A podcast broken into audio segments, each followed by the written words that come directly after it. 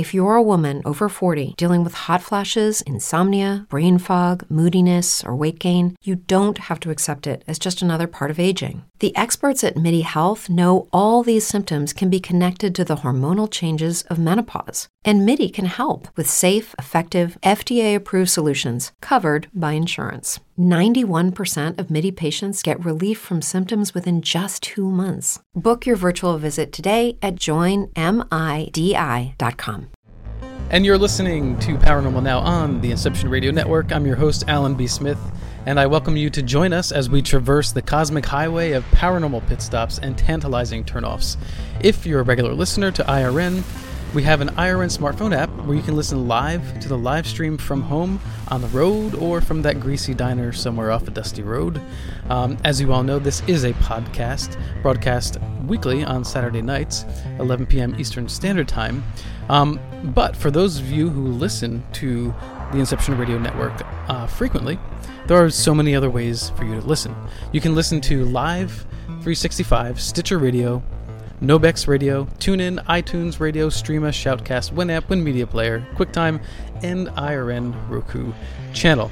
And of course, if you're at home and your uh, internet goes down, you can always call in at 401 283 6700 and listen to the live 24 hour stream on the Inception Radio Network.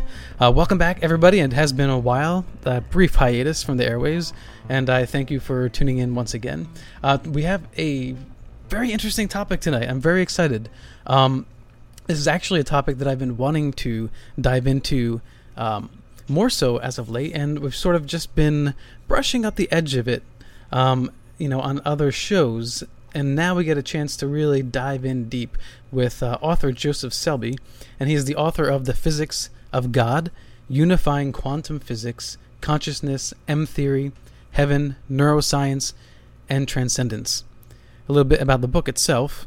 Compelling and concise, The Physics of God will make you believe in the unity of science and religion, and eager to experience the personal transcendence that is the promise of both.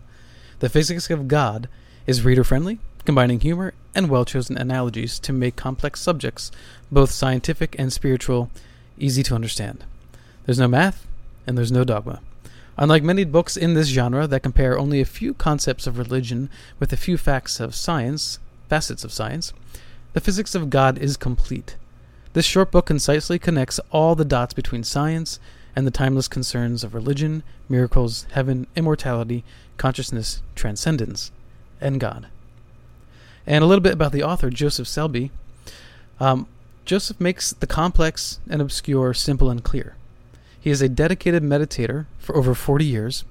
He has taught yoga and meditation throughout the US and Europe.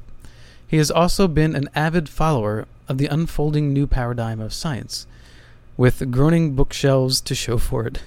And he is known for creating bridges of understanding between the modern, evidence based discoveries of science and the ancient experience based discoveries of the mystics. Selbie maintains several blogs, including Intersections, which explores how spirituality connects with culture and science. He has also authored The Yugas, a factual look at India's tradition of cyclical history, and a sci fi fantasy series, The Protector's Diaries, inspired by the abilities of mystics. Selbie is the founder member of Ananda, a meditation based community and spiritual movement inspired by pa- Paramahansa Yogananda. He lives with his wife at Ananda Village near Nevada City, California. Welcome to the show, Joseph. Thanks for having me. Yeah, absolutely. Thank you. Um, I'm really excited because I love walking that line between science and spirituality. Um, science and the paranormal, you know, would be another way to phrase that. And I think n- most people, being spiritual um, and believers in science, have, if nothing else, you know, a passing curiosity, but a curiosity nonetheless about what science could reveal about their religion or their spirituality. Um, so my hope is that maybe you can enlighten us a little bit. Um, obviously, you know myself and and the many listeners, you know, that are into this program and other programs like it, you know, we, we are scouring the internet. We're we're waiting for the next article to get our attention um, about quantum physics. Um, and I think one of the one of the minds that had really um, set the momentum forward um, was um, uh, the Field, and I'm sure you've read The Field by Lynne McTaggart, and also, um, uh, you know, the movie's slipping my name now. Down the Rabbit Hole. Um, I'm sure you'll know the documentary I'm speaking of. anyway, the point yeah. is, uh, the point is, we are seeking. Um, and so, what do you have to share with us that can help us feel a little bit more satisfied about this sort of um, bringing together of, of science and spirituality? Well, what I set out to do in the book was really to show that there is no line between science and spirituality. There is and can only be one reality. There aren't multiple realities. There aren't realities for the skeptics and realities for the ultra religious. There's just one reality. So I went forward with the conviction based on my own experience and mm-hmm.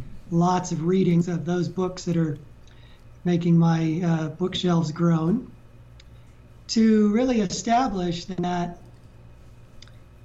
science already supports spirituality it already supports religion it already supports the paranormal why it doesn't appear as if that's the case is because within the world of science, and remember, science is just a method of making discoveries. It's a very mm-hmm. methodical, it's a very brilliant process, but it's just a process. And out of that comes discoveries.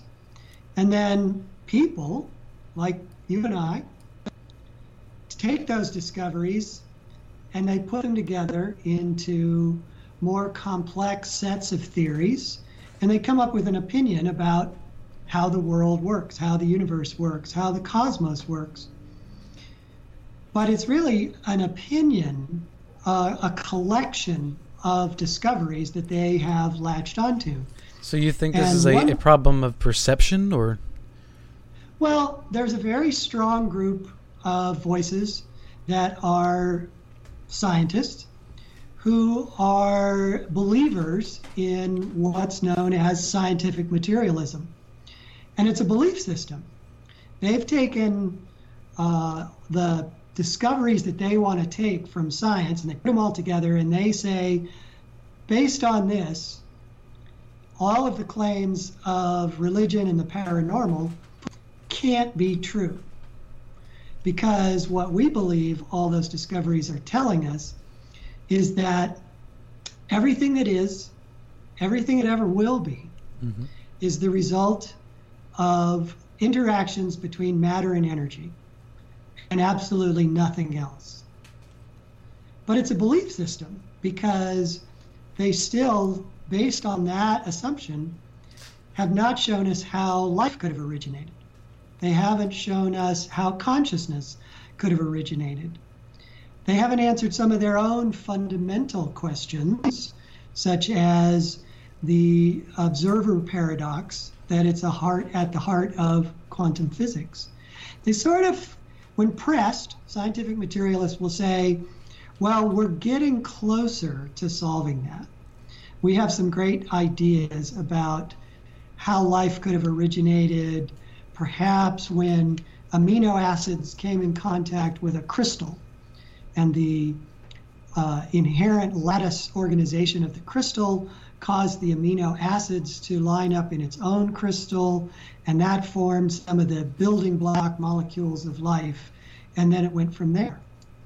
Well, it's it's a great theory, but they've not found anything to support it. So we have this very strong voice of scientific materialism, not only among scientists, but throughout the world, that is at its best a collection of good solid facts, but at its fringes, at its margins, is really a belief system that the unanswered questions will eventually be answered, proving scientific materialism to be true. But you know, until they are, it's just a belief. It's just a as humans, we're naturally driven by the search for better. But when it comes to hiring, the best way to search for a candidate isn't to search at all. Don't search, match with Indeed. When I was looking to hire someone, it was so slow and overwhelming. I wish I had used Indeed. If you need to hire, you need Indeed. Indeed is your matching and hiring platform with over 350 million global monthly visitors, according to Indeed data, and a matching engine that helps you find quality candidates fast. Ditch the busy work. Use Indeed for scheduling, screening, and messaging so you can connect with candidates faster. And Indeed doesn't just help you hire faster. 93% of employers agree Indeed delivers the highest quality matches compared to other job sites, according to a recent Indeed survey. And listeners of this show will get a $75 sponsored job credit to get your jobs more visibility at Indeed.com slash podcast. That's Indeed.com slash podcast. Terms and conditions apply. Theory well, don't, and right within, think? Go ahead. No, go ahead. Go ahead.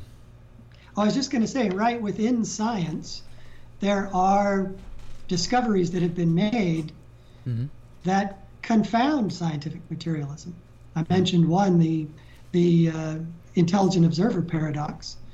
It's like this gaping hole in the middle of science, uh, unexplained gaping hole in the middle it, of science. It's like a paranormal hole in the middle of science. Exactly, Mhm. exactly. And yet it's been kind of papered over in a sense with quantum mechanics. So, quantum mechanics was the resulting solution within um, basically the emerging world of quantum physics to come to some specific outcomes given that what quantum physics had already discovered is that matter can behave as a wave or it can behave as a particle, that you can only know uh, half of two opposing aspects of any particular uh, atom or molecule. You can know its momentum, uh, you can know its position, but you can't know both at the same time. That's Heisenberg's well known uncertainty principle. All of these things combined with the observer paradox, which is really the most uh, weird of all the quantum weirdness, kept them from using classical mathematics to predict the outcome of interactions between molecules and atoms. So they came up with quantum mechanics, which uh, combines classical mathematics with probability theory and the mathematics of probability theory. And between the two of them, they're able to predict the highest likelihood of something happening because they couldn't know things with certainty. And that highest likelihood is extremely exact, oddly enough, even though quantum mechanics is a blend of probability theory mm-hmm. with classical mathematics. It's very, very exact. So they, they just got to leap over quantum weirdness. They got to say, we don't really need to know why there is the uncertainty principle. We really don't need to know why the intelligent observer paradox is true. We have this math that lets us just jump over it. So it's kind of like just putting it on the back burner and saying, well, it's not so relevant, but it- is very fundamental. So I would think that it is very relevant. Um, but you know, to you know, to see things from their pers- from their side, um, I think it is kind of a fair argument to say, um, well, you know what, we don't know that much about the the human mind and where the mind itself originates, um, or we don't really understand the mo- the um, complete um, structure of the universe, um, down to its you know the tiniest particles and and um, physics, uh, laws of physics. But we just need more time. We just need more time. and time. that's their argument. That's Mhm. their argument, and maybe but don't you think that that's it's fa- yeah i mean i think it's a fair argument to some degree um, because like many other sciences you know they you know science is sort of malleable because like you said like you can learn one aspect of it and you're right you have this collection of facts and those facts make sense. But in a broader uh, sense um, you start to realize oh there are other factors that we can bring into this and now we're better at treating this disease or now we're better at, at you know creating um, you know metamaterials or whatever it is. Do you know what i mean yeah, exactly. Uh, and and what they've the scientific materialists. I don't want to say science. I want to be very careful. Mm-hmm. People who have adopted scientific materialism as their point of view are pretty much forced to just kind of to the margins any discoveries that don't fit scientific materialism. And so they were the ones who came up with the term paranormal so that they could um, easily and and convincingly just kind of keep throwing things in that basket of paranormal with the kind of you know wink wink nudge nudge that anybody who addresses these kind of things or who are interested in these kind of things must be a little off. So they've they've managed to characterize a whole slate of non-conforming discoveries, non-conforming mm-hmm. to scientific materialism, by just shoving them to the side and kind of illegitimizing them. But they're not going away. There's more and more and more evidence all the time for things like mental telepathy, for telekinesis, uh, for the ability of the mind to affect the body. There's very solidly collected evidence that shows people who have, for example, this is one of my favorite uh, bits of evidence, people who suffer from uh, multiple personality disorder, who have numerous personalities who, you know, come forward and then recede, and another personality comes forward. Fascinating research has been done into the thousands of cases in clinical situations with scientific measuring, measuring devices available to the researchers. And they found that not only do people have different personalities, mm-hmm. but each personality brings with it instantaneous physiological changes. So, one personality would be allergic to bees, perhaps get stung. Another personality comes in, and that reaction goes away immediately. Huh. Some some personalities have moles and scars that other personalities don't have. Okay. Some personalities, there's one poor woman. It's not a it's not a uh, enviable condition to be in mm-hmm. multiple personalities. It's usually the result of some extreme trauma. But one poor woman had over 10 personalities, and she carried 10 different pairs of glasses in her purse. Wow. Because each wow. personality has a different need, different prescription for them to be able to see. And it's not affected if you measure them, there was another personality that went through 10 changes within an hour. Mm-hmm. And an ophthalmologist measured each personality across things like visual acuity, uh, tension within the eyeball, curvature of the eyeball, color of the iris. And all 10 personalities had distinctly different sets of readings Wait, you said co- color of the color of the iris? One of them has a different color iris from the well, others. How, how does that happen? Well, that is the $64 question and doesn't mm-hmm. get answered by scientific materialism. Uh, well, I don't know. Maybe maybe it could if if um, well, I, I see what you're, what you're saying, but I'm wondering if you know our our minds are the impetus for our um, evolution. Um, you know, I was just reading this this article, and I'll just you know quote you really quick here. uh, from it. Uh, when we talk about human evolution, we usually talk about how we evolved into humans, how we lost body hair, gained brain mass, started to walk on two feet, and short things that happened millions of years ago. But evolution did not stop when the first humans emerged. A new study of two massive genetic databases, one in the United Kingdom and one in California, suggests genetic mutations that shorten lifespans have been weeded out since and are possibly still in the process of being weeded out today.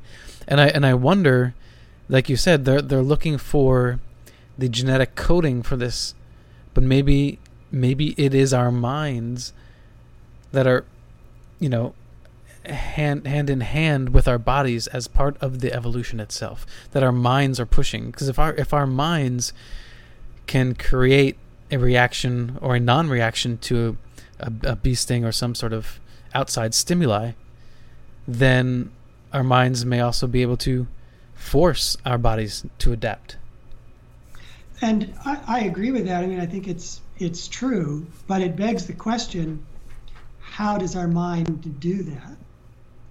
So every biochemical model for how the body works requires some time for those effects to cascade through the body. There are uh, ample there's ample evidence that the placebo effect starts with the mind, but then through the mind releasing neuropeptides or affecting the endocrine system or another cascade of effects, the body gradually changes to the expectation of the mind. Mm-hmm. So you you can argue, if you just look at the placebo effect, that the mind is the trigger for biochemical effects.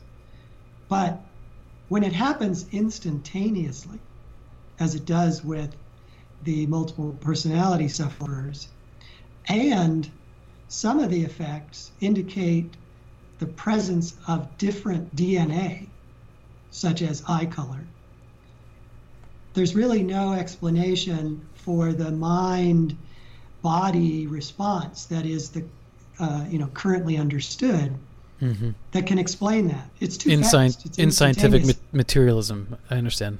Okay. Correct. Correct. Now, uh, I think that what this indicates is where, where you were going is that our minds are tremendously powerful instruments and that we're still coming to understand them. And one of the things I should toss in here at this point, one of the things that I do in my book is I give equal credibility to uh, how the saints and sages, the, the mystics and the masters of the world, describe their experiences mm-hmm. to blend them with how scientific discoveries uh, indicate how our reality is shaped. And so I'm not um, I'm not able to tell you that science supports every last detail of the paranormal to the extent that science normally expects to do things.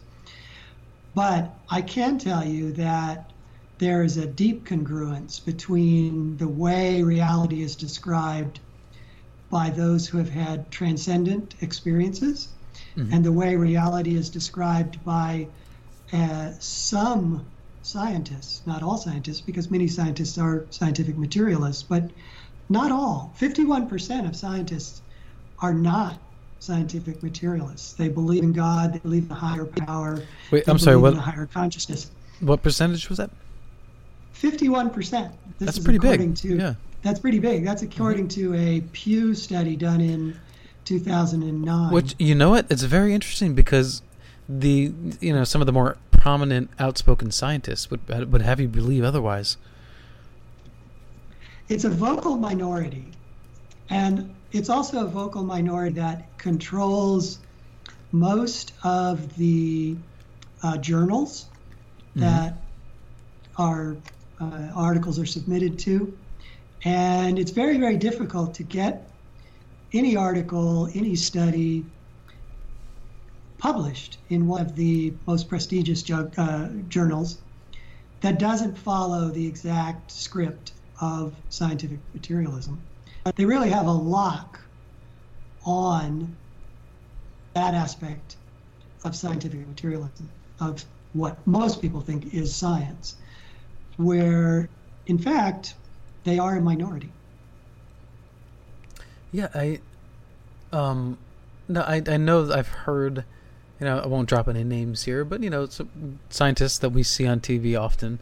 Um, I've heard that they have referred to other scientists being uh, religious, but they do make it sound like you know the majority of, of scientists are um, are not, um, and it, uh, they haven't made that claim, but you know, uh, in their wording they do, and that that worries me because for those who are more religious in in their dogma than scientific, you can can perceive that, um, and they can perceive that as an affront to their uh, belief system. Um, and I and I'm glad. People should be, if they're an atheist, be be loud and proud about it. Um, you know, I'm, I always joke around, but I, you know, I call myself a part-time atheist. That's because I swing back, back and forth in my mind. Um, you know, but but if you really, I, I feel like if you want to bridge that gap, the way you communicate is um, paramount. And I feel like sometimes they're I dropping agree. they're dropping the ball on that. Well, and I think many, you know, the, the scientists that you see, uh, Neil deGrasse Tyson is everywhere uh, is probably a good example. He's very personable, he's very knowledgeable, uh, clearly a scientist uh, to his core. But I don't think he would have made it to the prominence that he has if he didn't believe in scientific materialism. Mm-hmm. And that, again, those scientists who don't believe in scientific materialism, like uh, Penrose is a good example. He gets marginalized. He's got he's a brilliant scientist. He's got very cogent arguments for the various things he's presented, but he gets pushed to the margin because he doesn't hew the line. So, well, you know, go ahead. Well, I, I think that actually comes from a place of fear because I, I think that they're afraid that if they allow that voice to be stronger, that we're going to be become a retro society and you know start to throw science aside and i think part of that is because you know this whole debate of or not so much of a de- debate really but the debate of uh, climate change um, and then there's the climate change deniers that humans have anything to do with it um, you know so people have can take different sides of that story. But i think scientists see that and they go my goodness you know this is really scary that people aren't you know don't trust that 99% or 98% whatever it is of scientists. Um, you know may be right. And so i think they're afraid that there's going to be this, this, sort of rollback of you know um, religious dogma you know um, superseding um, rationality which can be extremely dangerous to any society. So i can understand if that's that's the fear that place that they're coming from.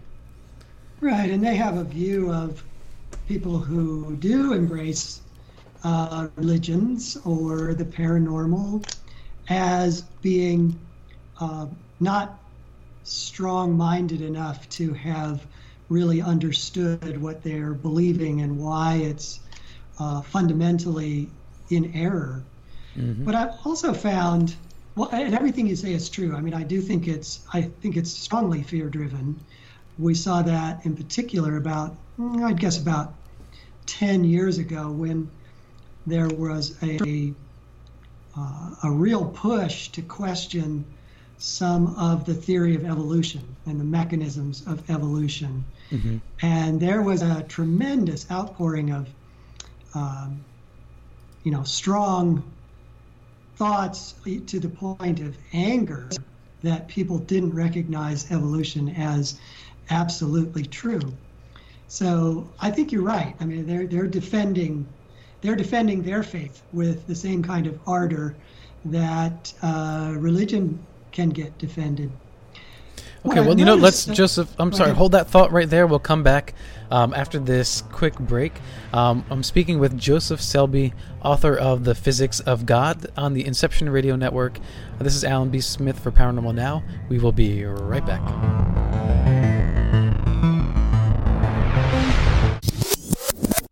Welcome back to Paranormal Now. I'm your host, Alan B. Smith, on the Inception Radio Network. And tonight's guest is Joseph Selbie, uh, the author of Physics of God. Taking us out of the break was Mea Culpa by Enigma. I just can't get enough Enigma. The decades go by, and I still listen to Enigma. Um, Joseph, are you a fan of Enigma? Uh, I can't say that I am. What you were gonna going to tell a story or make a point before we um, went to break? Oh, I think I was just trying to say that while um, reputable scientists are understandably concerned about attacks on science, they their fear is based, as you say, that that science will be thrown out somehow if any if any part of their structure of scientific discovery that that to, in their minds proves scientific materialism, that if any part of it falls, then the whole thing will come to bits and everyone will have their own opinion about what's true, etc. And when they talk about religion, they tend to see religion as this archaic set of superstitions that never had any underlying truth to it all along, and that it was the source of miscommunication, of, of strife that led to wars and horrors. So they, as you said, you know, they see if they don't stand strong, that mankind is going to slip back into this uh, Middle Ages kind of mentality. Mm, so but, they see they see it as a noble cause, or of course, yeah. I think I think they're all very noble. I have great respect for scientists of all stripes. I think that they have very disciplined minds. They're very clever. They just tease out little bits of discovery by just thinking, okay, if I can test this tiny thing, then I can make I can move us forward an inch. And they take mm-hmm. months to figure out how to test that one tiny thing. And they come up with whole new devices and ways of doing things. I just I think it's fascinating. But a lot of their concerns about uh, you know the crazies on the paranormal left taking over science or uh, slipping back into a mindless religion, I think are not real. And I think that a lot of what I notice with particularly the debunkers like Dawkins and Stenger, who uh, who believe the best defense is a good offense, who attack religion, they attack it really amateurishly, and it basically because they don't understand religion. They don't. They they pick the the surface. They pick the rituals. They pick the teaching stories like uh, Noah's Ark.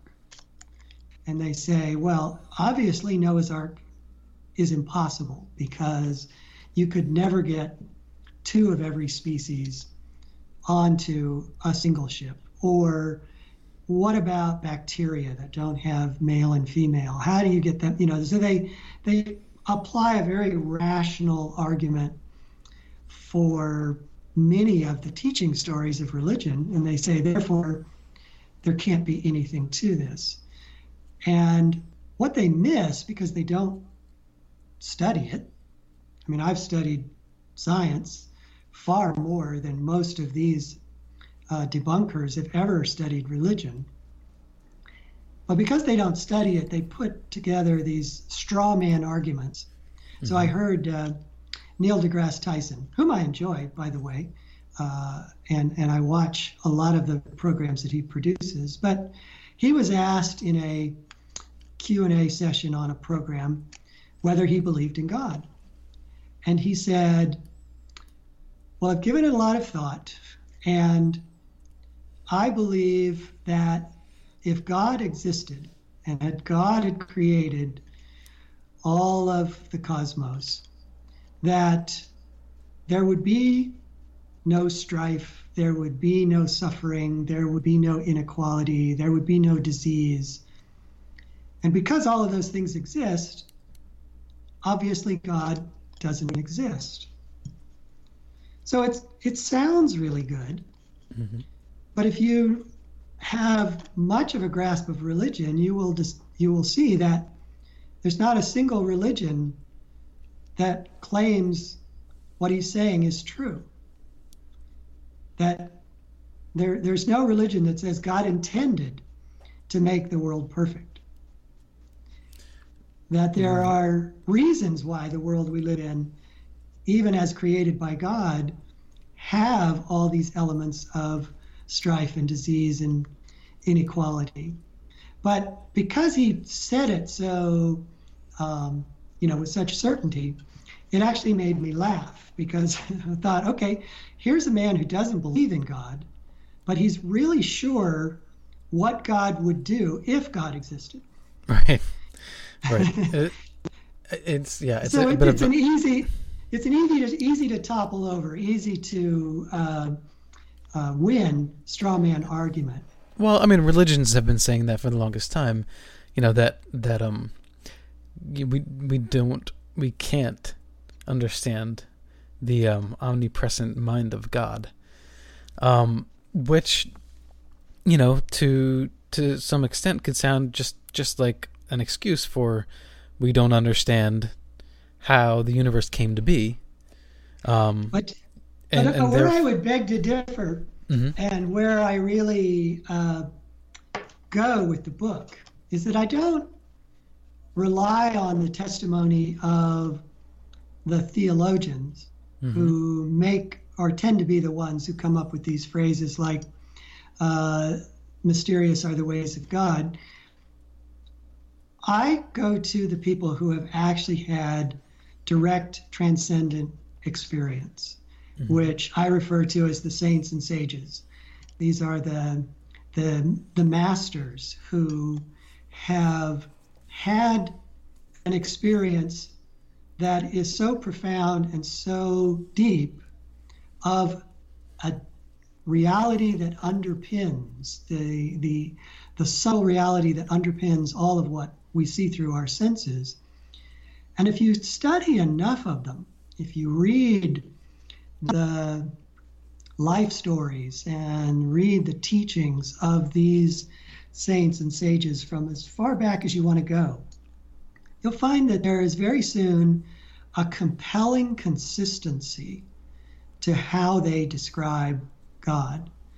And it's not uh, the theological dogma of any one religion. You can you can begin to appreciate how the the dogmas of many religions formed out of sort of an ignorant interpretation of what the original saints and sages said.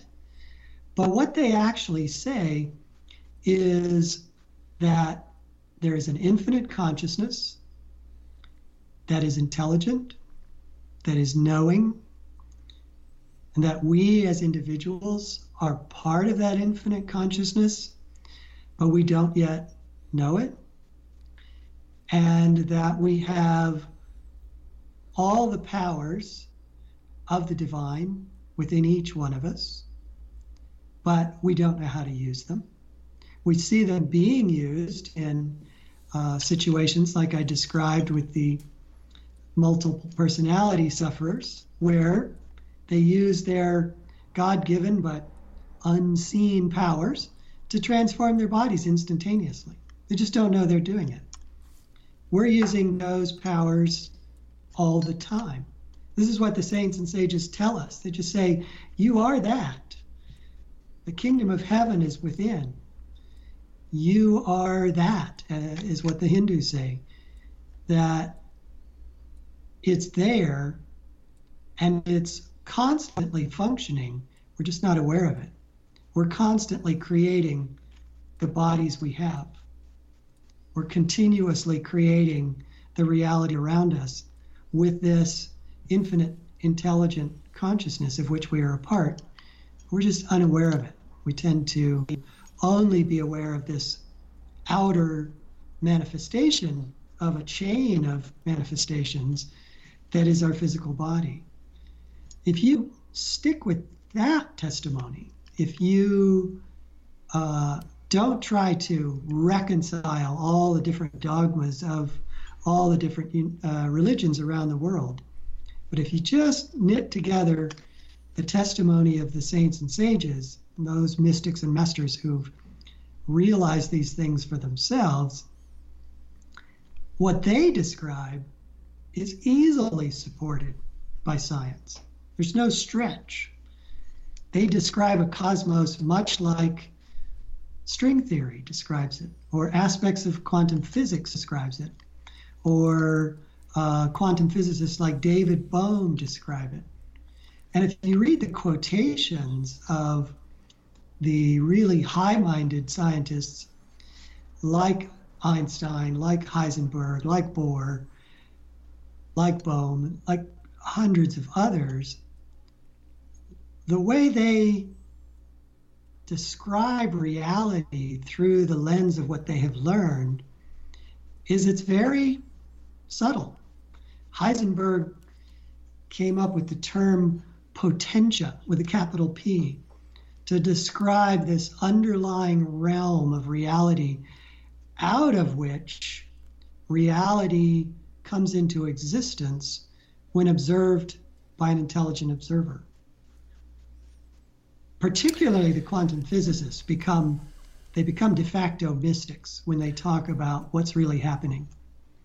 Right. See, now, I mean, I, I, I would lean more towards uh, these descriptions, um, you know, but, you know, I was raised Catholic and, um, you know, it was made to sound, and, and you know, Catholic um, um, saints and mystics of of you know days gone by, you know, spoke di- a little bit differently than God. But you know, the way we were raised was sort of uh, God was of uh, of a singular mind um, that made choices and decisions that affected our lives directly. Um, you know, but I, but I and that that was always difficult for me to reconcile um, because you know a parent um, many parents do know how to raise a child without having to beat them um, and raise them to be um, good people. Um, so, you know, does pain have to be part of the growing process to be a better person? I mean, if you if you just created something by choice, would you have created something where you knew people would have to feel pain and suffer? Um, you know, I think that's that's what makes it a challenge. But if we lean more towards your, if not, if perhaps not yours, but what you just described as being a intelligent sort of, you know, omnipresent mind that is just um, the substrate or a part of the universe, then that I can I can accept more, and that that is what I tend to lean towards more in my own personal beliefs, um, because then because then it says to me that that mind is is is also evolving with us in in a sense. I don't if that makes sense to you. Mm-hmm. No, a lot of what you're saying is, I think, the fundamentals of what you could call, you know, the perennial philosophy, the universal religion, uh, the eternal religion that you begin to pick up on when you you know, read extensively the lives of people from Teresa of Avila to uh, Indian mystics that you, you begin to see, oh, they're using a different language in a different time that has a different culture, but their experience is the same. And what they say in answer to that fundamental question you just asked of you know why did God create the universe as He did if there's going to be pain and suffering in it is that each one of us is self-willed and that each one of us can make decisions and experience consequences. Now, most religions don't believe in reincarnation or some religions don't believe in reincarnation. I should say, actually, there are more there are more religions, more people in more religions that believe in reincarnation than not. But still, even the ones that don't, you can find hints of them referring to this law. um, Jesus said when the uh,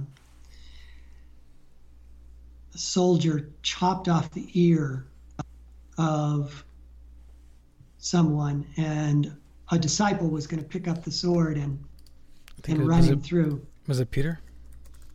Uh, I forget who it was, but he but he basically said those who live by the sword die by the sword. So how can that be if you don't have more than one lifetime for that to come true? There's lots of hints that the incarnation after incarnation that we have, we're in school, we're learning. And so the pain and suffering is of our own making. And that coming back to higher awareness is not a process of undoing all our suffering. It's a mm-hmm. process of stopping doing those things that make us suffer and to live more in harmony with that higher consciousness that is God. And in so doing, we expand, we become self realized, all the things that we think of as miracles or paranormal powers become normal for us because we've rediscovered, we've made our way back. We've learned all the lessons we need to learn to come back to that knowing. Well, you know, I think that there's the we're always making analogies and metaphors in reference to um, computers in our brain, um, and now you have quantum computers, and um, you know you can start making analogies between quantum physics and how that functions like a computer, um, like a very complex quantum computer, um, the nature of our reality. Um, you know, so you know we have all these ways of thinking of how things function a plus this equals that and um you know so it's it, it no matter how you go about it i think the only way from from my mind to accept that some sort of being created things as it were with all the suffering um is to admit that my human mind simply has not the imagination nor the ability to comprehend what the purpose or intention of that is. And again, I feel like yes, on the one hand it's a cop out, but on the other hand, it's the only other explanation I can I can think of. So when someone like Neil deGrasse Tyson says, um, "This is, these are my reasons why," um, it's like, well, but you're you're postulating a being that is supposed to be, you know, this super um, intelligent that that you can't comprehend. So if you can't comprehend it, then how can you postulate on it? Um, so again, I feel like it's a it's something of a dead end, and like you had excuse me, like you had mentioned before, um, you know, living in the accepting the mystery of the mind of God or or something along those lines. Um, while I don't believe in a God in that sense, I do believe that embracing the mystery is part of the joy of living. And I would agree. I think the other distinction I would make uh, that I think supports what you're saying is that it's not with our rational mind that we can really convince ourselves of the existence or purpose of God. It's through experience, and maybe that's what you're alluding to with the with the mystery of God. But uh, I've meditated for over 40 years now, and I have absolutely no doubt of the existence of God. Not because it has made me super smart or because I now have all these great arguments that I've collected, uh, or even because I was convinced by all these books I've read by saints and sages. I have no doubt that God exists because in meditation, I can feel things that have expanded me, have filled me with joy, with love, with bliss, with peace, have inspired me, have uh, brought me to great creative leaps in my own understanding that is incomparable to anything that I've ever achieved just by reasoning my way forward. Mm-hmm. And this mm-hmm. is what's true of all the saints and sages is that they don't they don't have when you when you read them they're not describing in rational theological detail. They're describing from the heart what their experience was and how they understood what uh, God was trying to teach them or what the infinite intelligence or the infinite consciousness. A lot of people get hung up with the word God, but it is that infinite knowing uh, consciousness that is everywhere, that interpenetrates all of reality and is the causative force of all of creation. Call it whatever you like. But these mystics and masters and near death experiencers who go into uh, heavenly experiences the main thing they describe is that it's just utterly wonderful. Uh, I was moved to tears. I read a digest of story after story taken from books and articles written by near death experiencers. Mm-hmm. And they all just will say things like, it's impossible to, to describe with words. I was so moved it I, I can't convey it. I felt like I was expanding into uh, an infinite reach that was way beyond anything I had ever experienced. I was utterly taken up in love. I felt my every atom was composed of joy. I mean, they just go on and on. And the that's the real experience of God is that is that joy, is that love, is that bliss. Well, you know, it's it's an interesting thing, um, because I've I've come, you know, to at at this point in my life, I've come to find that I am most at peace when I am feeling most grateful, and from an evolutionary standpoint, it seems an odd way for the brain to be satisfied. It seems that why would you, what reason does the mind have to evolve, or the, the body, brain, evolve to the point where you have to feel grateful that, that that's a quintessential part of being happy? Because, you know, if we are just a super smart biological species, um, then we should be happy when we have, um, you know, the all the essentials, right? But this, but we don't need the sense of gratitude itself.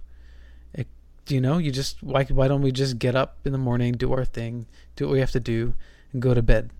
You know, why is it when we have a new discovery, it's like, oh, this is so fantastic, and you're grateful for it? You know, um, sometimes you wake up and you think, wow, I love this job. If you're lucky to have a job like that, you know, mm-hmm. and you're grateful.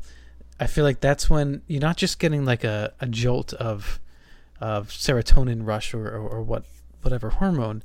It's a much more grounded uh, sense of, of joy. Um, at least this is what I found, you know, as I, as I'm getting older. Um, and I don't know. It just seems an odd way that biology would program our brain to have that sort of reward through such a, an emotion. Right. Yeah. The evolutionary theory, as it stands, really can't account for altruism except as a very kind of indirect survival mechanism.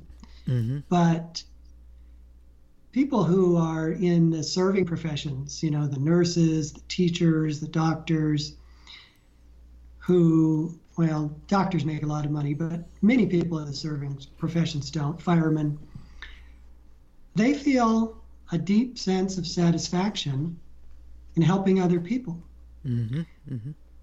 It, it's hard to justify through some evolutionary theory that that's hardwired into your being uh, and that you get a uh, serotonin response when you're when you help someone. But it's at the heart of the spiritual experience is that when you um, consider realities beyond your own small self, you expand. And when you expand, you feel better. The more you expand, the better you feel. The more you serve, the better you feel. The more you take in the needs of others or the opinions of others, the better you feel because you're you're moving away from this very very narrow identification that we tend to have with just our needs with our uh, situation mm-hmm. and that's just the that's just the glimmer of the expansion and love and joy that you can feel in a sense meditation which i started talking about is a scientific, methodical way to expand beyond the boundaries of your little mind and little body. And when you when you do that, you also sort of come back to your experience with a natural desire to help others, to serve others, to feel grateful, to um, feel yourself benefited just by being and not by having or doing. Right, and I, you know, I want to preface that um, before doing this interview, I have not been able to read the book because this was sort of a semi last minute um, get together. But um, I still want to ask you a question, whether it's in the book or not. I'm not sure. But when we come back from this next break, um, I want to ask you about love and you know sort of dove, dovetail off of what we've been speaking about here. You know, where does love, the the sensation of love, love itself, where does that play as a factor into our very existence um, in the grand scheme of things? So, not a not a, a, not a not a small question. So, great question. We'll uh, we'll be right back after this uh, quick break. This is Alan B. Smith for Paranormal Now. Um, and uh, my guest is Joseph Selbie, author of The Physics of God. Stay tuned. We shall be right back. Welcome back to Paranormal Now. This is Alan B. Smith, your host on the Inception Radio Network. And taking us out of the break was Your Love Keeps Lifting Me Higher and Higher. Jackie Wilson, one of the greatest songs of the of the 60s and of maybe of all time. Um, anyway, actually, when that, that phrasing made me reminded me of a politician. Anyway, I'll leave it at that. Um, but welcome back to Paranormal Now, and um, the uh, our guest tonight is Joseph Selbie, author of The Physics of God, and um, this has really been a uh, compelling conversation. I'm, I'm really enjoying it. Um, so, Joseph, I had asked you before we took the break um, if you could expand um, and expound and explain to us um, what you think love is and, and how it fits into the grand scheme of things. It's a great question. It, it actually gives me a chance to kind of segue a bit away from just talking about religion in uh, its own context mm-hmm. and bring the discussion back to where we began, which is this unity of the underlying discoveries of science and the underlying uh, tenets of religion, or the testimony of the saints and sages.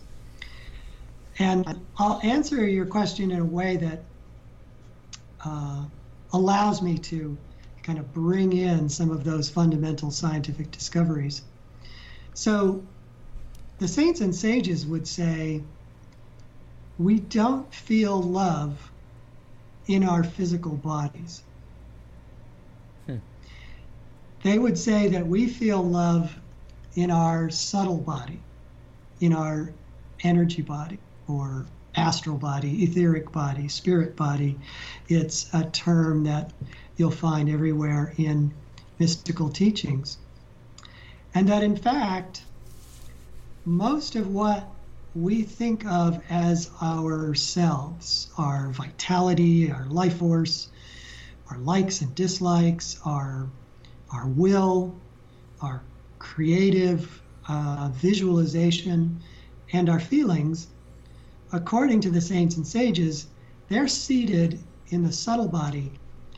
And although we experience physiological results of those feelings, the heart of those feelings is in the subtle, is in the subtle energy. So,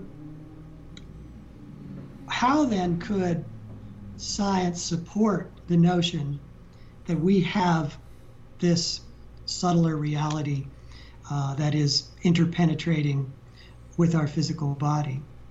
And I, I got a lot of the support for many of the things I find in the book, or just explain in the book, from string theory, and particularly M theory. So this is going to be a little bit of a digression to come back to where we feel love.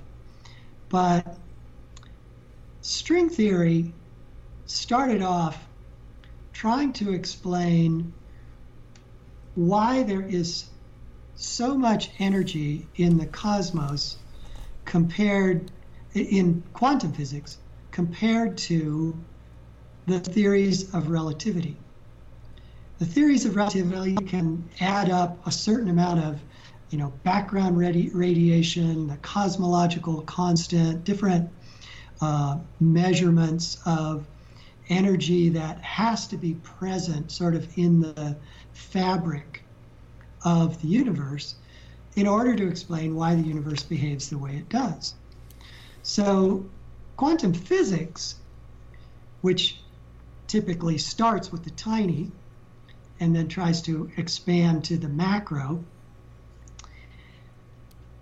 if they use their calculations that describe the tiny, the entire universe should have vastly more energy in it than has ever been uh, able to be detected. And if it did have that much energy in it, it's like a factor of 122, that much bigger than the amount of energy uh, predicted by relativity. And if it were present in the physical universe, the physical universe would behave far differently than it does. So quantum physicists ask themselves, where is this energy? We believe it's got to be there, otherwise, atoms wouldn't behave the way they do.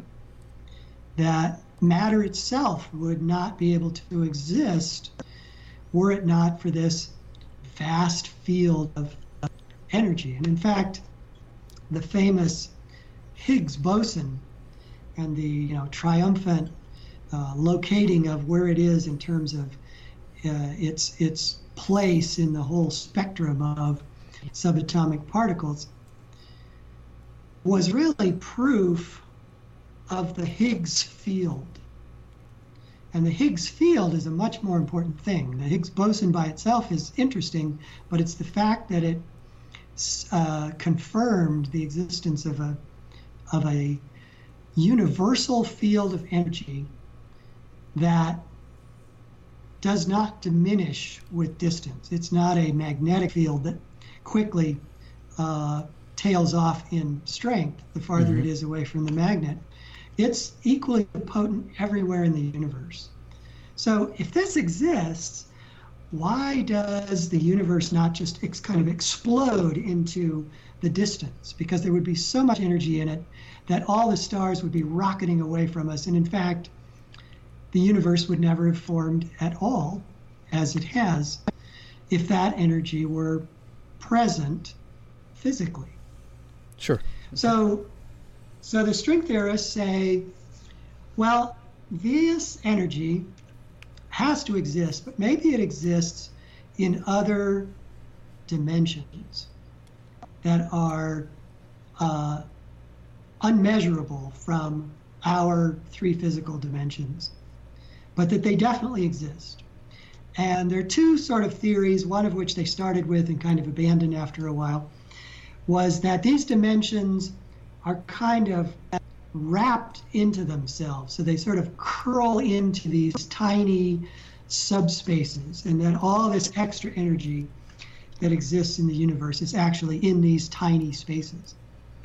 And then another theory came along was that, well, it would actually be easier to explain if these weren't tiny, but they were enormous, but they were only two dimensional. And this is where we get M theory and brane theory from.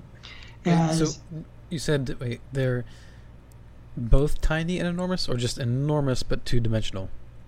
So the tiny theory, uh, there are still adherents to the tiny dimensions theory, mm-hmm. but it became more uh, workable. It answered more questions, essentially, to do the giant branes, the giant bulk, which is mm-hmm. this pure energy substrate for the entire com- cosmos.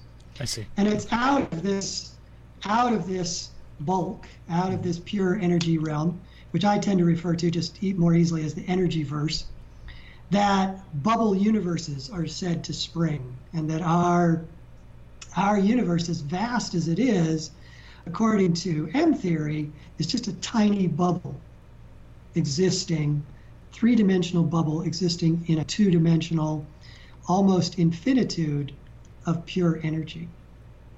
So, this is what string theory came to, and M theory in particular, to explain where all this energy is. It's there, it's at super high frequencies, much higher than any um, scientific instrument can detect, and way beyond our ability of our senses to detect, but yet it's ever present, it interpenetrates us. The, it's it's just so funny to hear you say that, and it thinks it sounds like you're talking about God. You know, there's these so many overlapping um, contextual descriptions.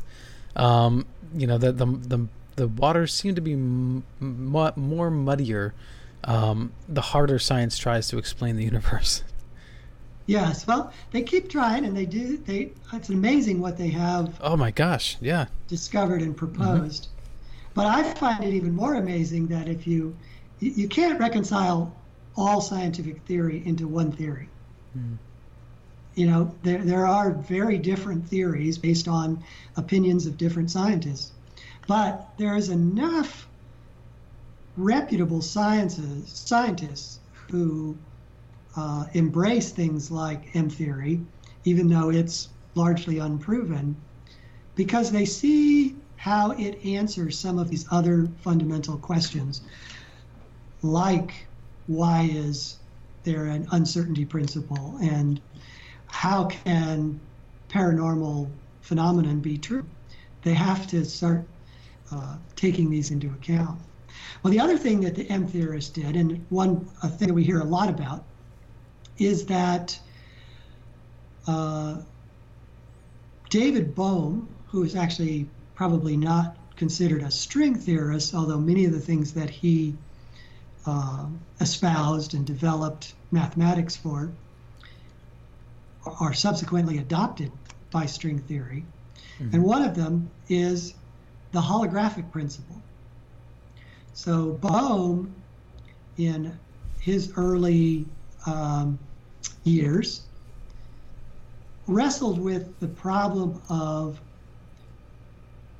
basically why, how is it possible that matter can be absolutely uh, propertyless until it's observed by an intelligent observer and then springs into a particular form.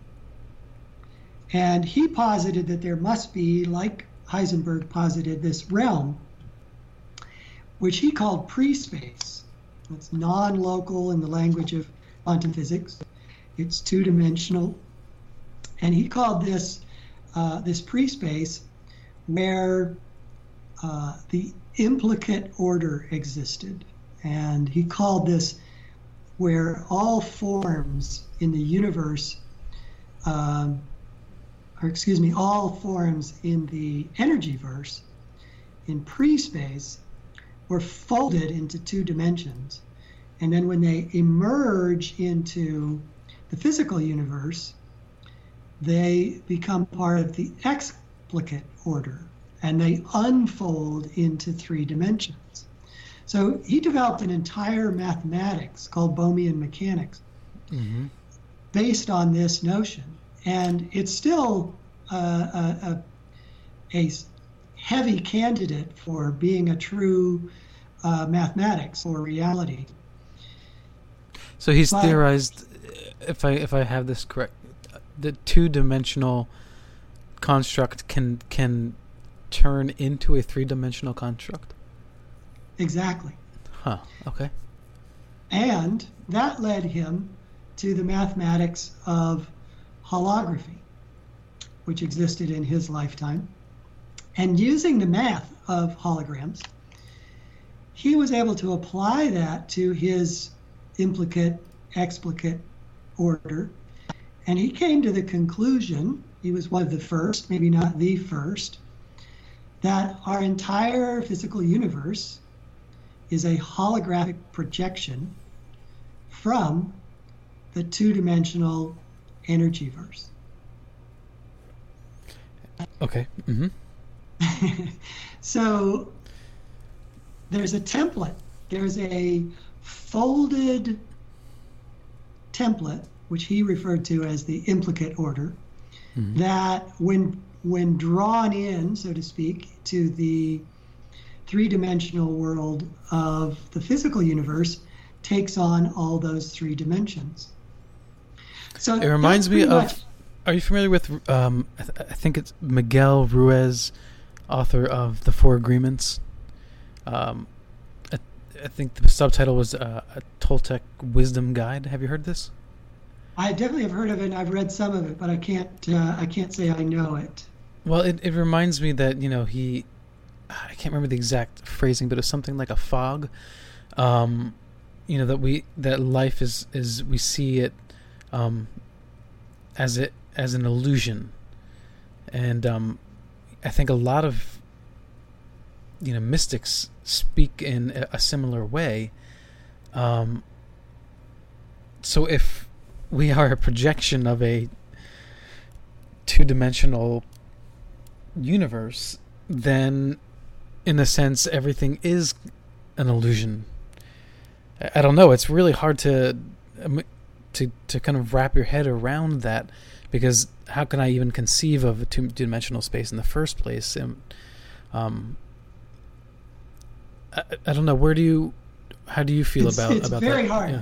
It's very hard to wrap your head around two dimensions because yeah. our very language is uh, couched in three dimensional terms for the most mm-hmm. part. Yeah.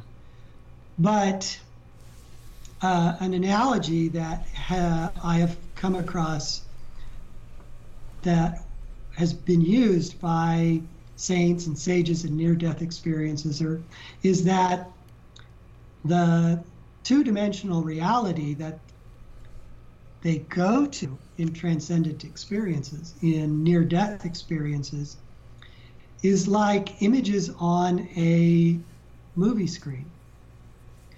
They give all the appearance of three dimensionality, mm-hmm. but they're not, in fact, three dimensional.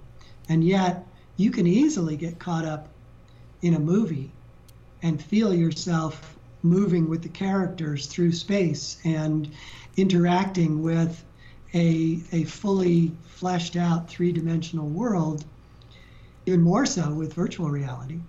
Mm-hmm, sure. And yet, and yet that's all two dimensional. So the description they give is that you're in a, a luminous reality that is spaceless and matterless. It's not three dimensional. But uh, as one near death experiencer said, this reality that you experience in these transcendent states and near death experiences is the clear, bright print from which a grosser, more imperfect print that we know as the physical universe is made. So the hologram, for anything to have a holographic projection, there has to be a hologram. The hologram is the two dimensional film that contains all the information. And if you shine light through it, it creates, uh, it's not exactly shining light through it, you have to shine laser light through it in a particular way, but it creates a three dimensional image as a result of that interaction between the information in the hologram and the light energy. So, what the M theorists are saying, what Bohm said, is that this energy verse is the source of the information. It's why we can't tell whether a atom, uh, we can't tell both its position and momentum. We have this mm-hmm. uncertainty until it manifests because the information, the properties that determine that aren't present in the physical world. The information and the properties that determine it are in the energy verse or so astral universe. So it's is it something like the we go to the movie theater the characters that are on the screen we see the light projecting them um, but those characters are in unable to even recognize that there is a light projecting them in the first place. Well, and that's true of movies, mm-hmm. but it's only an analogy. The way the uh, the masters and mystics describe it is that we also are self-aware uh, in that movie, but when we're on the physical world, in the mm-hmm. physical world, in our physical bodies, which are themselves holographic projections, we are more caught up in our own personal holographic projection. We feel it's it's solid. We feel like we need to take care of it, and that it's going to, you know, give us pleasures of various kinds when we eat and when we sleep, when we have sex, when we do many things. Um, and so we tend to get really attached to taking care of that physical body.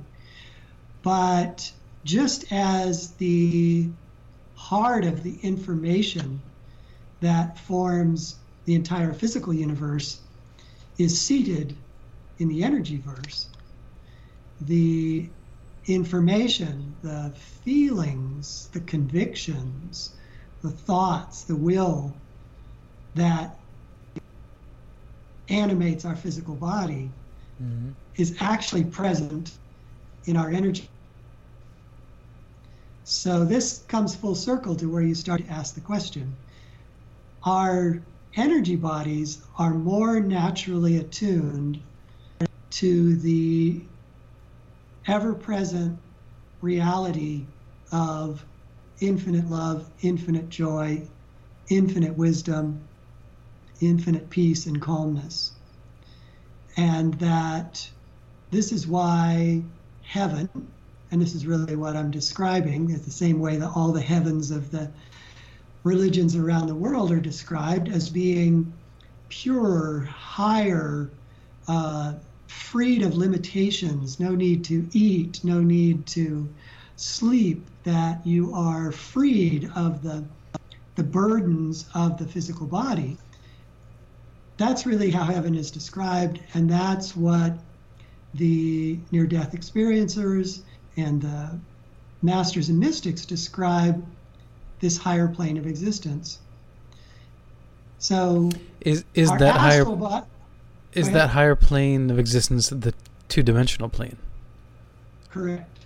Okay. Correct. And we're in that plane. This is where it really gets hard to even begin to visualize is that we're in that plane now. Mm-hmm. We're we're both we're both we're both and. We're both and. hmm.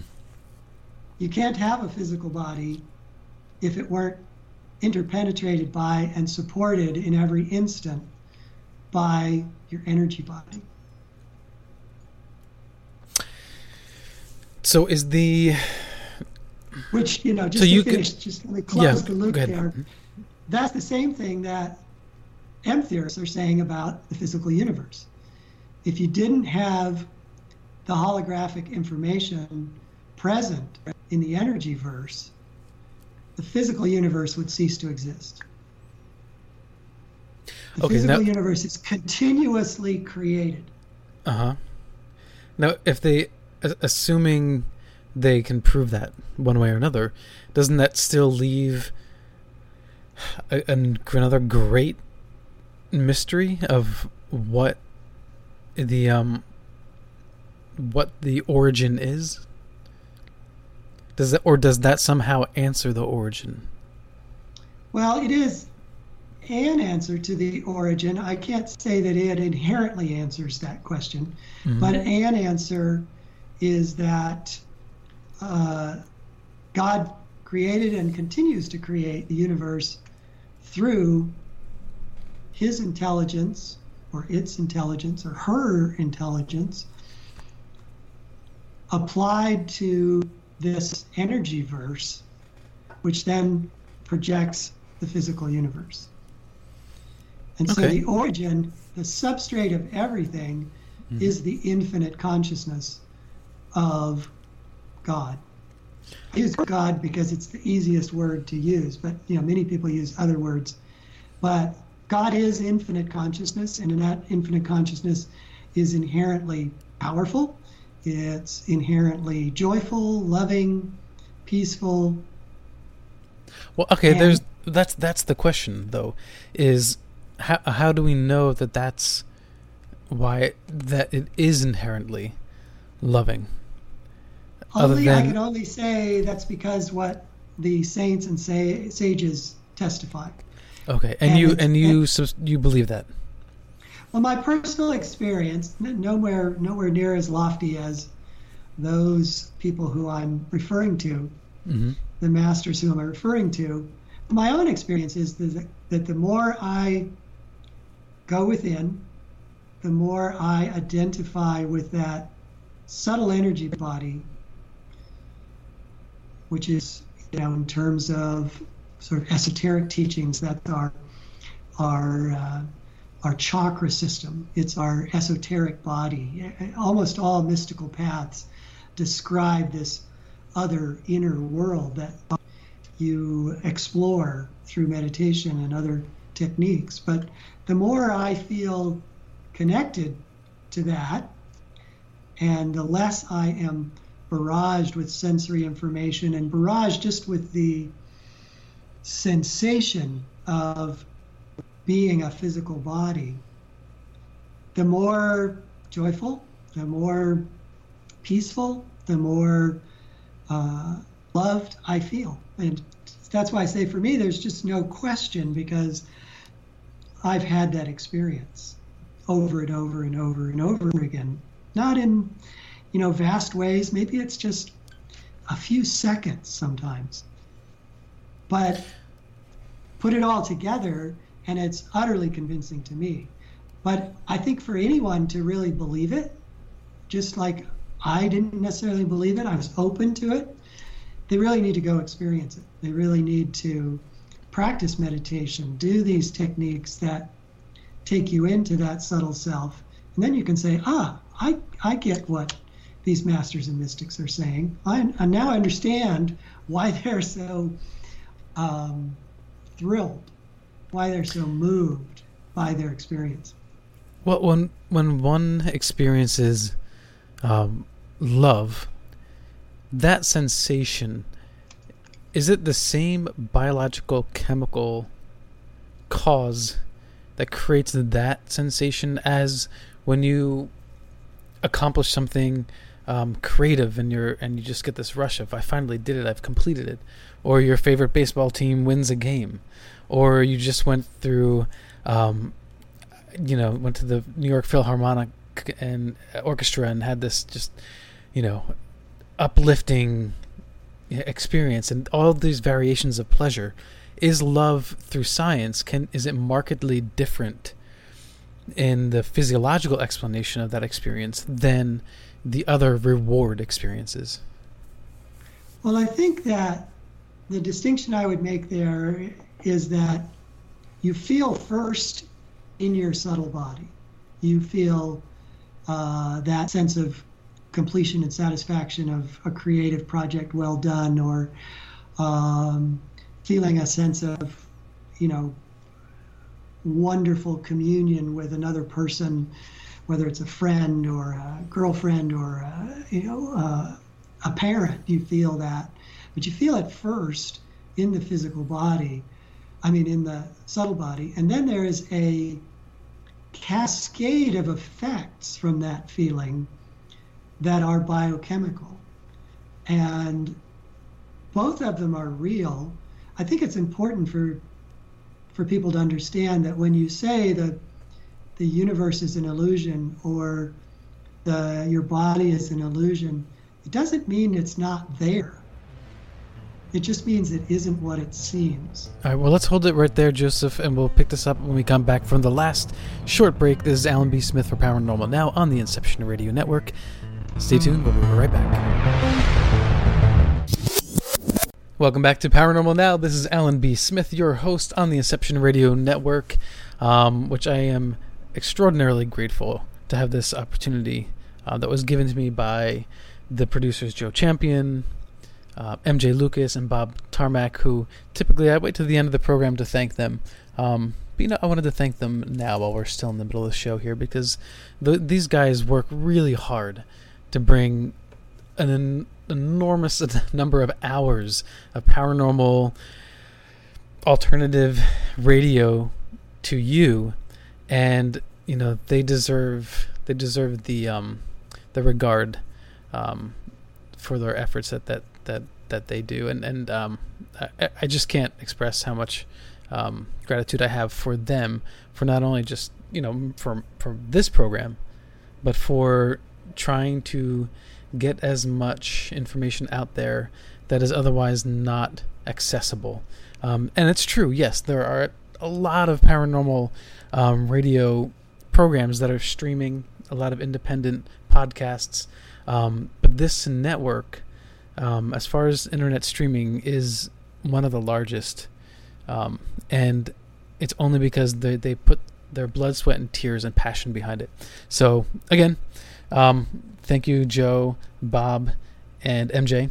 And uh, taking us out of the break was Ray of Light by Madonna.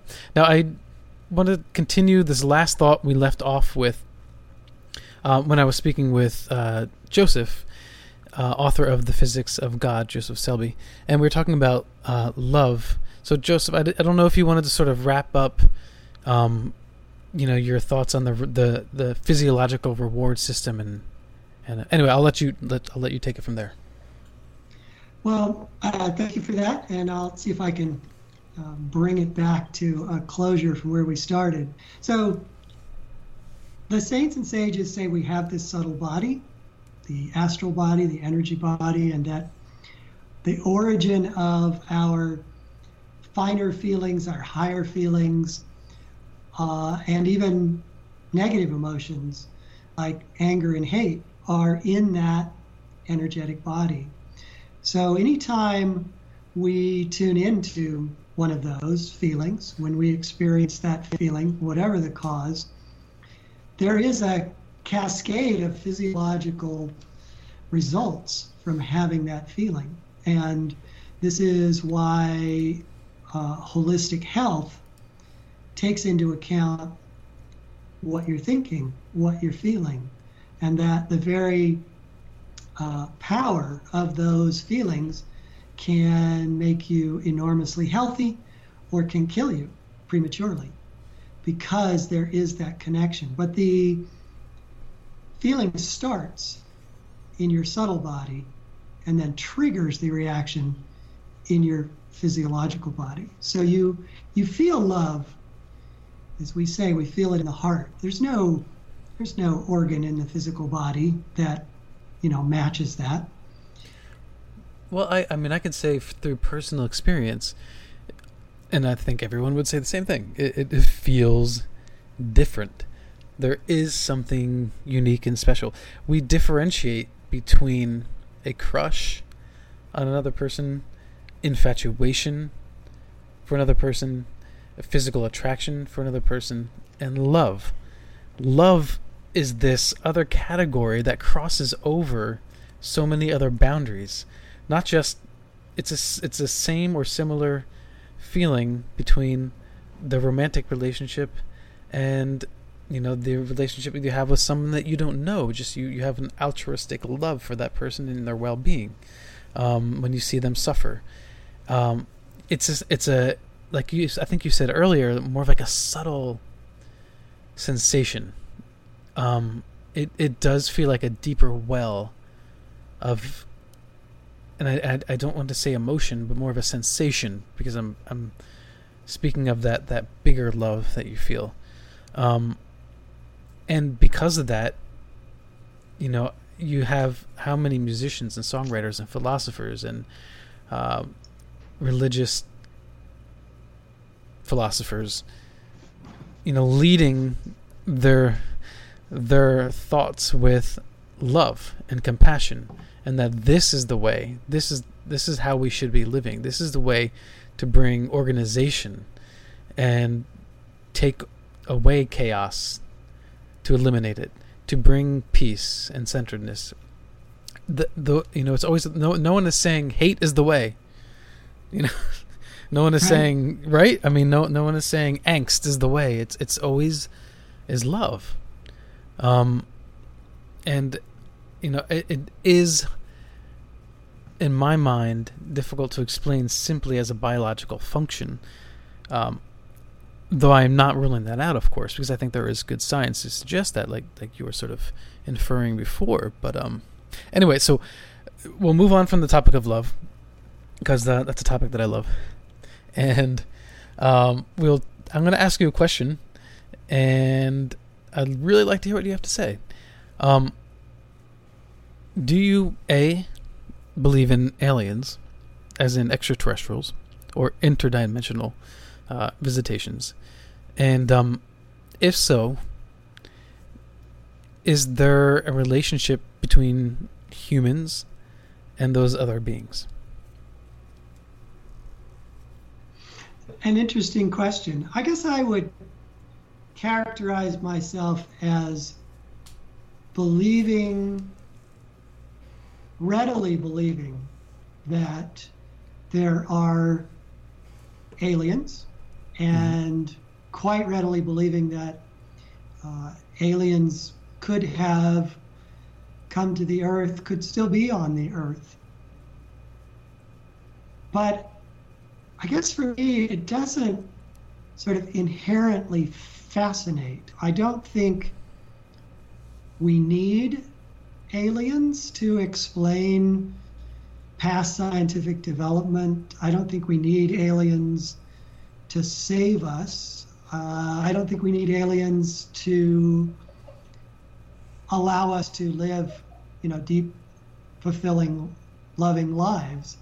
So they, I mean, I hate to be sound dismissive because I'm not really trying to be dismissive, but personally, it's just not that interesting to me because I think what I'm much more satisfied with is going deeper into the spiritual teachings that have been offered by uh, all the masters and mystics because I've had so much uh, personal satisfaction with them. So, do you think that the curiosity and often extremely intense curiosity, um, the preoccupation and study of extraterrestrial uh, beings, whether they exist or not, uh, is partially because we are seeking answers and seeking some sort of satisfying explanation for why we are here, who we are, and someone like yourself finds that you don't need that, whether they exist or not, is cool, but you are finding a certain amount of satisfaction and, and a certain amount of answering through your your spiritual path. Correct, and my particular spiritual path that I follow uh, the teachings of Paramahansa Yogananda has, you know, plenty of room for there to be extraterrestrials. And in fact, uh, as you said, uh, transdimensional beings, Yogananda in a uh, interpretation of the Bhagavad Gita mentioned that there were beings that lived on the surfaces of suns that were 10 miles tall. And he referred to the fact that there are vast numbers of other planets in our universe that have intelligent life. So uh, I, am quite at home with it mm-hmm. as a as a concept, and he was quite at home with it as a concept.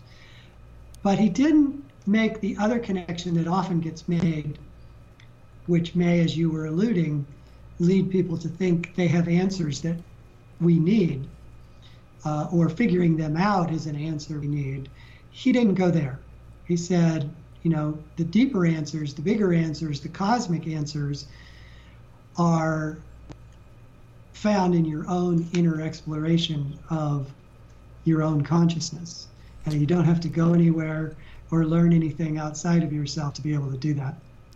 Have you have you read Ram Dass's Be Here Now? Oh yeah, it was an early inspiration for me getting into spiritual teachings. Did it feel? Did you feel like it messed with your head a little bit?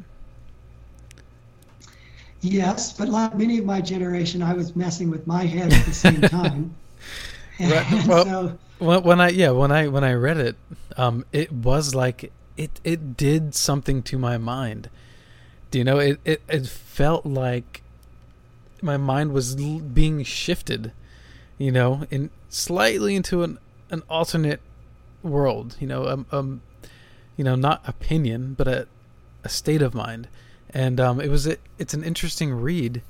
Um, when you sort of just let go, it, it it is similar, as similar as you can through the reading and imagination, as as going on like an acid trip or a psilocybin trip or something like that.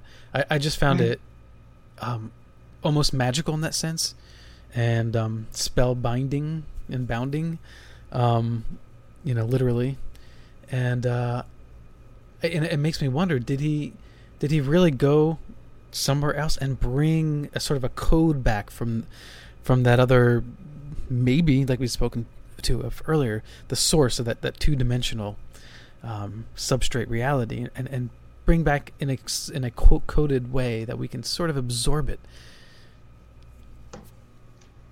Well, I think I, I can't tell you that I know Ram Dass's thinking process, but he brought that out after he had spent time with uh, his spiritual teacher, Neem Karoli Baba, Mm-hmm. And he had begun meditating and, um, you know, spent a lot of time with his with his teacher before he wrote that book. And I think what he was trying to do, my my feeling always has been that he was trying to get Westerners out of their rational mind to understand something that only can be experienced. Mm-hmm. So he had to take you on a little journey that was unlike any journey you'd ever been on before. And I'd say it worked for me at least, yeah. And it worked, yeah. Mm-hmm. I was fascinated by it and, and moved by it, and uh, it was really uh, an important important book for me.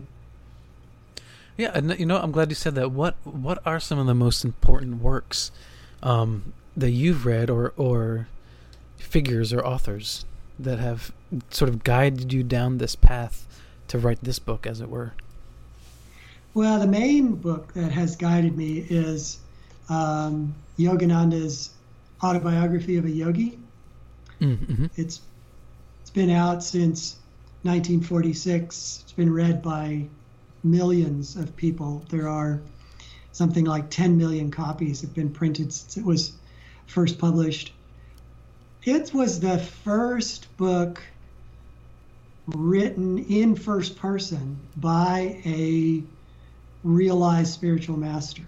And there are many books that are records of what great spiritual teachers are saying. Mm-hmm. But as a, just a story of their life and how they uh, experienced God and found God and understand God, it was, it is unique because it's in the the Western vernacular. It's not a book where he brings in lots and lots of uh, Eastern concepts that are difficult for us to understand. He explained everything to Westerners. And I think what continues to impress me is how much of a scientific foundation it has. So that's been a huge uh, wellspring for me. I can't tell you any other book that's had more impact on me.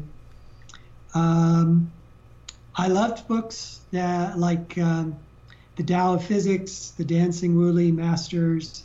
I always had a very strong scientific background. I think before I discovered meditation, which pulled me away from a strictly uh, scientific bent, I would have ended up as a microbiologist or a physicist. Uh, uh, I was very much going down that path.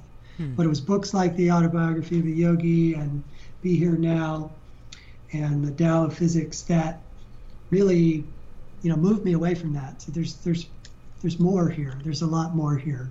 Plus, uh, at the time I was in college, many of us were imbibing hallucinogenic substances, and I had a few very profound experiences that I could not explain rationally or with any, uh, at that time, uh, scientific explanation. And that, that in combination with these books really sent me on, you know, a life journey to figure out how do I have that experience better and continuously. Right, right. Yeah, I think I think yeah, many people have come out the same uh, with the same opinion as yourself, um, including Ram Dass. And um, but I but I do wonder um, because we are talking about you know the the merging of science and um, you know and spirituality, and in a sense, you know, like look Timothy Leary, what like what he was doing is um, and he really was. He has kind of a bad rap. I think he he was trying to stick to the whole set and setting and and being responsible with the use of LSD. Um, and I think originally, especially, he was using it as a scientific tool to expand our consciousness. Um, you know, is there? Do you see a viable future where human beings can use um, substances or I don't know some other technology to um, help us get in touch with that source. Well, Respon- responsibly speak, and yeah. I can only really speak to my own experience, and what I have found was that it wasn't consistent. I mean, that may have been in part because the uh, the source of supply for me was probably inconsistent. But I did find that not all hallucinogenic experiences were uplifting. Not all mm-hmm. of them were satisfying. Some of them were unpleasant. Yeah, yeah. And it convinced me that while there was a reality there that the psilocybin or whatever I happened to be taking put me in touch with, that reality was separate from the psilocybin. That the that the drug was just a means to make that connection, but it was always temporary. Well, and do do you think that they they are you know as dangerous or evil, you know? There's descriptive words that um, others might use evil, but you know, like cocaine or, or heroin or meth, you know, um, crack cocaine or you know all these things you know are they they're they tend to be lumped in the same category of detrimental effects. I, do they yeah, deserve that or yeah. It's a very interesting question and i personally i'm very grateful for having had the experience but i would never recommend it to someone mm-hmm uh, I had friends who came out of the 60s with not as much as they entered the 60s with, that mm. uh, it really was detrimental to them. There is a, for an addictive personality, they are as addictive as any other drug because they're so entrancing, they're so energizing, they're so uh, able to take you out of yourself and your your thoughts of the day and your worries of the week. Mm-hmm. Well, it's interesting but, you say that because so many um, make the argument that it actually is good for uh, fighting addiction or can be used to, to counter addiction. Yeah, and I think that's a little bit like, you know, removing one thorn by using another thorn to do it. I think under proper supervision with someone who really, really knows what they're doing, mm. uh, I, I, think it's probably true. And, you know, carefully control, controlled doses, the ability to be, you know, brought down from that experience quickly if it starts to go bad. I think. Yeah, under supervision, think, all that. Yeah, I think all that is true. I think they're just easier ways. And right. the easiest way I know is meditation. Right. Well, you know, I mean, Terence McKenna, which I'm, I'm sure you're familiar with, you know, he he always made the the um, sort of snide remark argument that it's like, you know, it's well, yeah, it's great. You can you can get in touch with with God through meditation, but who has time for it? You know, it's like in this day and age, it's it seems like well, you know what? If I can if I can just do this other thing, you know, in a couple of hours or in five minutes, I can I can you know touch the divine and and learn something about myself. And um, you know, I I know for myself, I work on putting that time aside to meditate, and um, it's usually at the end of the day when I'm tired, and and it's harder to convince myself. Okay, come on, man, just just 10 minutes. That's all you need just 10 minutes put it aside you can do it. Um, you know so if it i feel like and, I, and this isn't against you um, i feel like you know if it was so easy more people would do meditation. So i think the the challenge is how to how to convince people that the time invested in meditation is well worth the rewards that you re- you reap from it. Yeah well it's it's like all things and and wrapped up securely in human nature. I mean, you know, I know that eating right is going to make me healthier, but there's a little work involved. Mm-hmm. You and I both know that exercise is going to make us a little healthier, but you have to work at it. Meditation is no different. It's not a uh, uh, an easy slide into results you do have to apply some will and discipline. Uh, but I'm completely sold on it because now the benefits that I receive from it just so outweigh the effort that I have to put out, the discipline I have to exert, the time I have to take mm-hmm. to do it. So I just hope what people hear when, when they hear me talk is not that they should meditate, but that, wow, maybe there's something I should experience here and give it a go if they're not already meditating. Uh, it is quite simply the greatest source of happiness and peace of mind that I know. And that I know I'm not tapping it to its fullest yet. Hmm. Well, you know, we have about five minutes left is there anything that you feel you really wanted to uh, express and share that we haven't covered yet? Well, my overarching purpose in writing the book is to for people who already have a, a belief in things spiritual and paranormal to give them maybe a more firm foundation for it. But I'm especially hoping that people who are have an interest in spiritual teachings or spirituality or meditation, but shy away from it because they think science has ruled out any validity to it.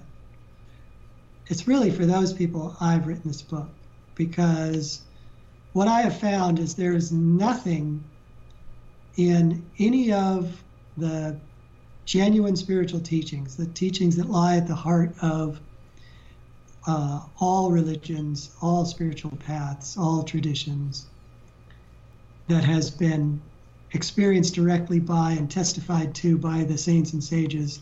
There's nothing that they say that isn't supported by aspects of science. It's not supported by scientific materialism. It's not supported by the people who are absolutely convinced that this material world is all there is. But if you can set them aside, if you can just sort of mentally say, okay, let me let me go explore the guys who aren't scientific materialists, the women who aren't scientific materialists, and see what they're saying, you'll find there the support for what the saints and sages are saying, and that there really is no line between them, no conflict between them. There is a strong foundational support for both of them in both disciplines. Well, you know, uh, everyone has their own explanation for what would be the solution for all the problems of mankind. You know, how do we get as close to that u- that utopia as possible? And science has theirs, religions have theirs, um, and you know, some people might say, you know, as soon as we have free energy, as soon as energy is free, it's not going to cost anything. Then that's going to be the major step towards, you know, a unified society and you know, getting rid of you know lack of food and um, inability to you know have enough for all people. Um, I, I don't buy it. I think that would be very very helpful, but I don't buy that that's the one-off solution. Um, what about you? Do you think? How do you think we get there? You've got two minutes left. If you can fit that in there. Well, I, uh, I happen to be involved with a kind of a movement now that is uh, quite simply uh, putting forward the notion to everybody that you have to be the change you want to see in the world. That it starts with you, and if you don't change your consciousness, if you're not more harmonious, if you're not more thoughtful towards other people, uh, you don't create any uh, ripples in the pond of consciousness that affect other people. You just stay in the same level of uh, problem thinking. So, if the world is really going to make a significant change, it's going to come from individuals changing themselves first, and then with that change of consciousness, doing things differently. Uh, it may be that what they're inspired to do is to go find free energy, which would be great. But if we have the same state of consciousness we have now throughout the world, which is pretty tense, free energy could just be a disaster, right? It it could be in the in the wrong hands and mm-hmm. uh, cause more problems than it solves. So yeah, like much of science. With, no, go ahead. Oh, you, you go. Ahead. I was just going to say, much of science is the same. It's what we do with it. Yeah. So be the change you want to be in the world. And mm-hmm. my number one advice for people who believe that and want to do that is meditate because that really changes you from the inside out. Well, you know what? I can I can attest to that um, in my small own small way. Um, so, Joseph, where do where do we get the book, um, and where do you want people to go to you know to get in touch with you and to, to follow you, social media, etc. Um, the book is available through the usual online outlets um, Barnes and Noble, Amazon. Uh, you can get it from the publisher, which is New Page Books. If you want to know more about me and uh, some of the blogs that I'm working on, you can go to my website, which is physicsandgod.com. And I have uh, blogs coming out regularly and there is more information about the book there and links to where you can get it. All right, great. Author of The Physics of God, Joseph Selbie, thank you so much for coming on to Paranormal Now.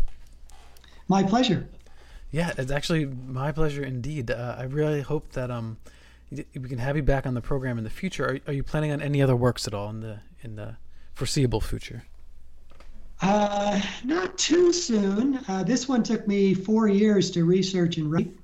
I have another idea that could take uh, equally long is uh, the psychology of God. Okay. The, All right. Uh, most of this book focuses on physics and uh, the kind of hard sciences, where the soft sciences also have their theories that are both material and non-material. And I'd love to be able to give people a an avenue, a path to seeing how psychology also supports a uh, an inner path to uh, uh, connecting, an inner path to transcendence. Okay, well then, yeah, let's stay in touch. If see if we can come up with an excuse to have you back on again, because I have a lot of questions that I was unable to get to you.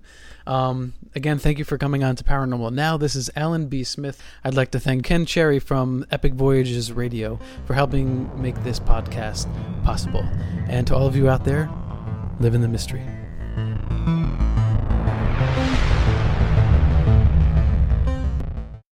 As humans, we're naturally driven by the search for better. But when it comes to hiring, the best way to search for a candidate isn't to search at all. Don't search, match with Indeed. When I was looking to hire someone, it was so slow and overwhelming. I wish I had used Indeed. If you need to hire, you need Indeed. Indeed is your matching and hiring platform with over 350 million global monthly visitors, according to Indeed data, and a matching engine that helps you find quality candidates fast. Ditch the busy work. Use Indeed for scheduling, screening, and messaging so you can connect with candidates faster. And Indeed doesn't just help you hire faster. 93% of employers agree Indeed delivers the highest quality matches compared to other job sites, according to a recent Indeed survey. And listeners of this show will get a $75 sponsored job credit to get your jobs more visibility at Indeed.com slash podcast. That's Indeed.com slash podcast. Terms and conditions apply. Judy was boring. Hello. Then Judy discovered ChumbaCasino.com. It's my little escape. Now Judy's the life of the party. Oh, baby, Mama's bringing home the bacon. Whoa, take it easy, Judy. The Chumba life is for everybody. So go to ChumbaCasino.com and play over 100 casino style games. Join today and play for free for your chance to redeem some serious prizes. chumba ChumbaCasino.com. No purchase necessary. Void where prohibited by law. 18 plus terms and conditions apply. See website for details.